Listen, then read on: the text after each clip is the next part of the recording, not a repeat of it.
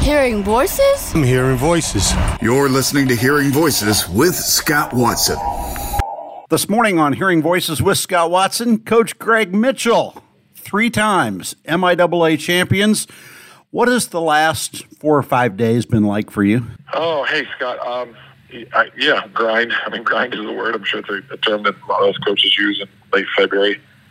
Um, but we, you know, it's been focused too. Though our guys are amazing. I think, um, you know, just being a third time in a row, uh, it's becoming almost what they expect or they embrace and understand. And so, when things matter most, uh, we seem to get the most out of our guys, and they really have leaned into each other to make this a really satisfying part of the season, I guess. And uh, so, yeah, it's a grind, but man, is it fun. Uh, love, love what we're doing. Love our culture, and uh, certainly love the the performance.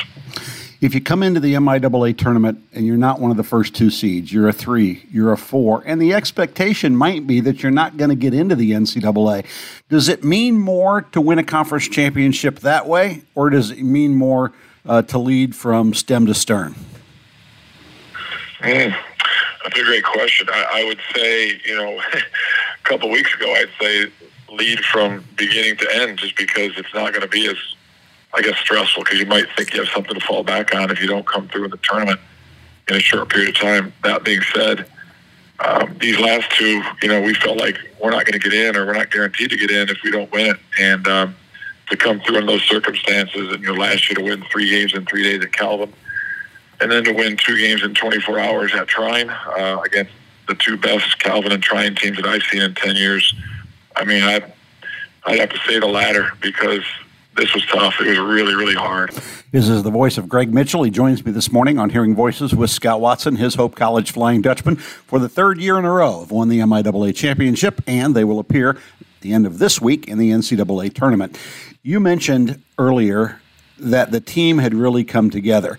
I've talked to a couple of your players. One of the things that they always say is, I love my teammates. And you, kind of without prompting, at the end of many of our text messages, will just say, I love our guys. What is it about this team that makes you all so close? Mm. Well, I, I really think it's what every coach tries to create in in their program, and it's just unity. I mean, it's not, you know, the seasons are so long. You know, we're coming up on you know 85 90 90 practices and all the work that goes into everything since they get on campus. And so i think the biggest thing is these guys love it. I mean we do so much to build relationships and and unity and trust and togetherness whether it's a you know a, a scramble golf out here these guys getting together after a football game or and um, they want to be together. They genuinely want to be together and that is priceless.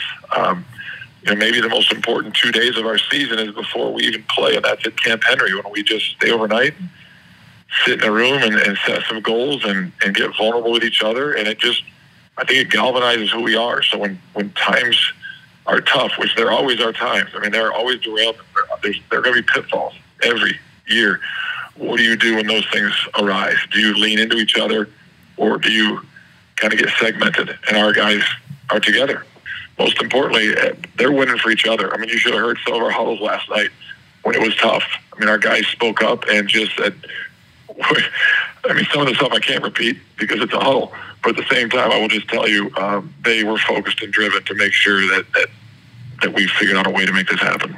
All of our shows are available at WHTC.com. And now catch all of our shows at HearingVoicesRadio.com. We visit today with Hope College men's basketball coach Greg Mitchell basketball has become a shooter's game. You've got a couple of bigs down low that made a huge difference this season. Talk about them. Yeah, well, it's funny when you say shooting, you don't always think about Hope College right now. I, I you know, I'm kind of tongue in cheek because we've had some some woes. Um, however, uh, we've also had some games where guys just stepped up. And if you look at, you know, our six nine five man Gabe Quillen, uh, we're not playing last night without his seven for ten performance from the arc against uh, against Calvin, and he just stepped up. You know, we knew we'd have some opportunities with the way they defend, so we encouraged him. We believed in him, and he saw it go through, and, and then you know, boom, uh, magic happens. And then you know some other guys have been opportunistic shooters uh, because it hasn't been super consistent for us.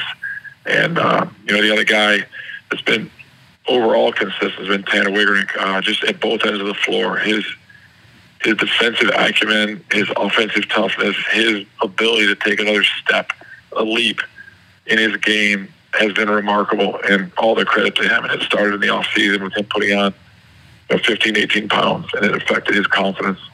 So those two have really led us, um, but we're balanced. I mean, we don't, we don't, you know, we have one first team all league kid in, in Tanner, and I mean, I think Gabe should be, but he isn't, and that's okay. We're a sum of the parts group, and that's probably the most satisfying thing in the world is we, we have to do it corporately. And uh, that's why we are where we are right now. You got great play from Marcus, but you've got a couple of fifth year guys, one of whom didn't play first semester and was huge yesterday.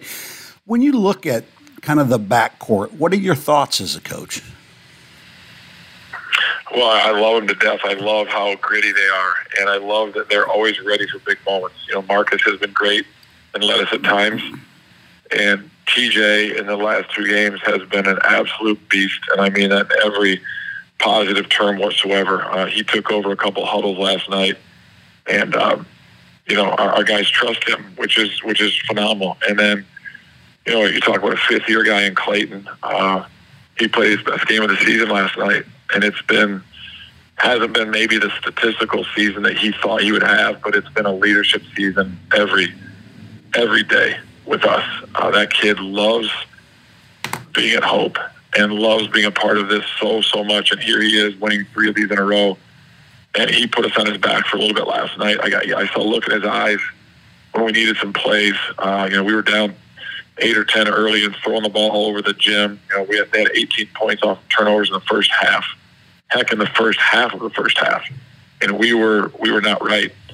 And he made some plays that we needed. So yeah, I, I love my backcourt. Um, they have some deficiencies maybe in size or in consistently shooting a basketball, but once again, they're so bought into to what we do, and that makes all the difference for us. You head now to the NCAA Division Three tournament. Are you playing with house money? Um, no, I don't think so. I mean, in, in some regards, yes, but you know what? I think for the first time in a while, uh, we are so not done. I mean, we you know, if that's playing with house money, I suppose. But these guys have, I mean, they want to make a national name for themselves. And, um, you know, I think they, they beat down the door to get in uh, by winning a championship. But we want to keep going. I mean, one week's not enough. And we, we got a taste of it last year by losing at Oshkosh, you know, to get to the, to the 16 by a bucket on the road. And we're going to do everything we can to make sure that doesn't happen again. I know that's where our guys are. And, um, you know, we're, we're going to be a tough, a tough out for whoever we play. I can guarantee you that. Tourney draw, 1 p.m. today. Greg Mitchell, thanks for the time on Hearing Voices. Thanks, Scott. Appreciate you.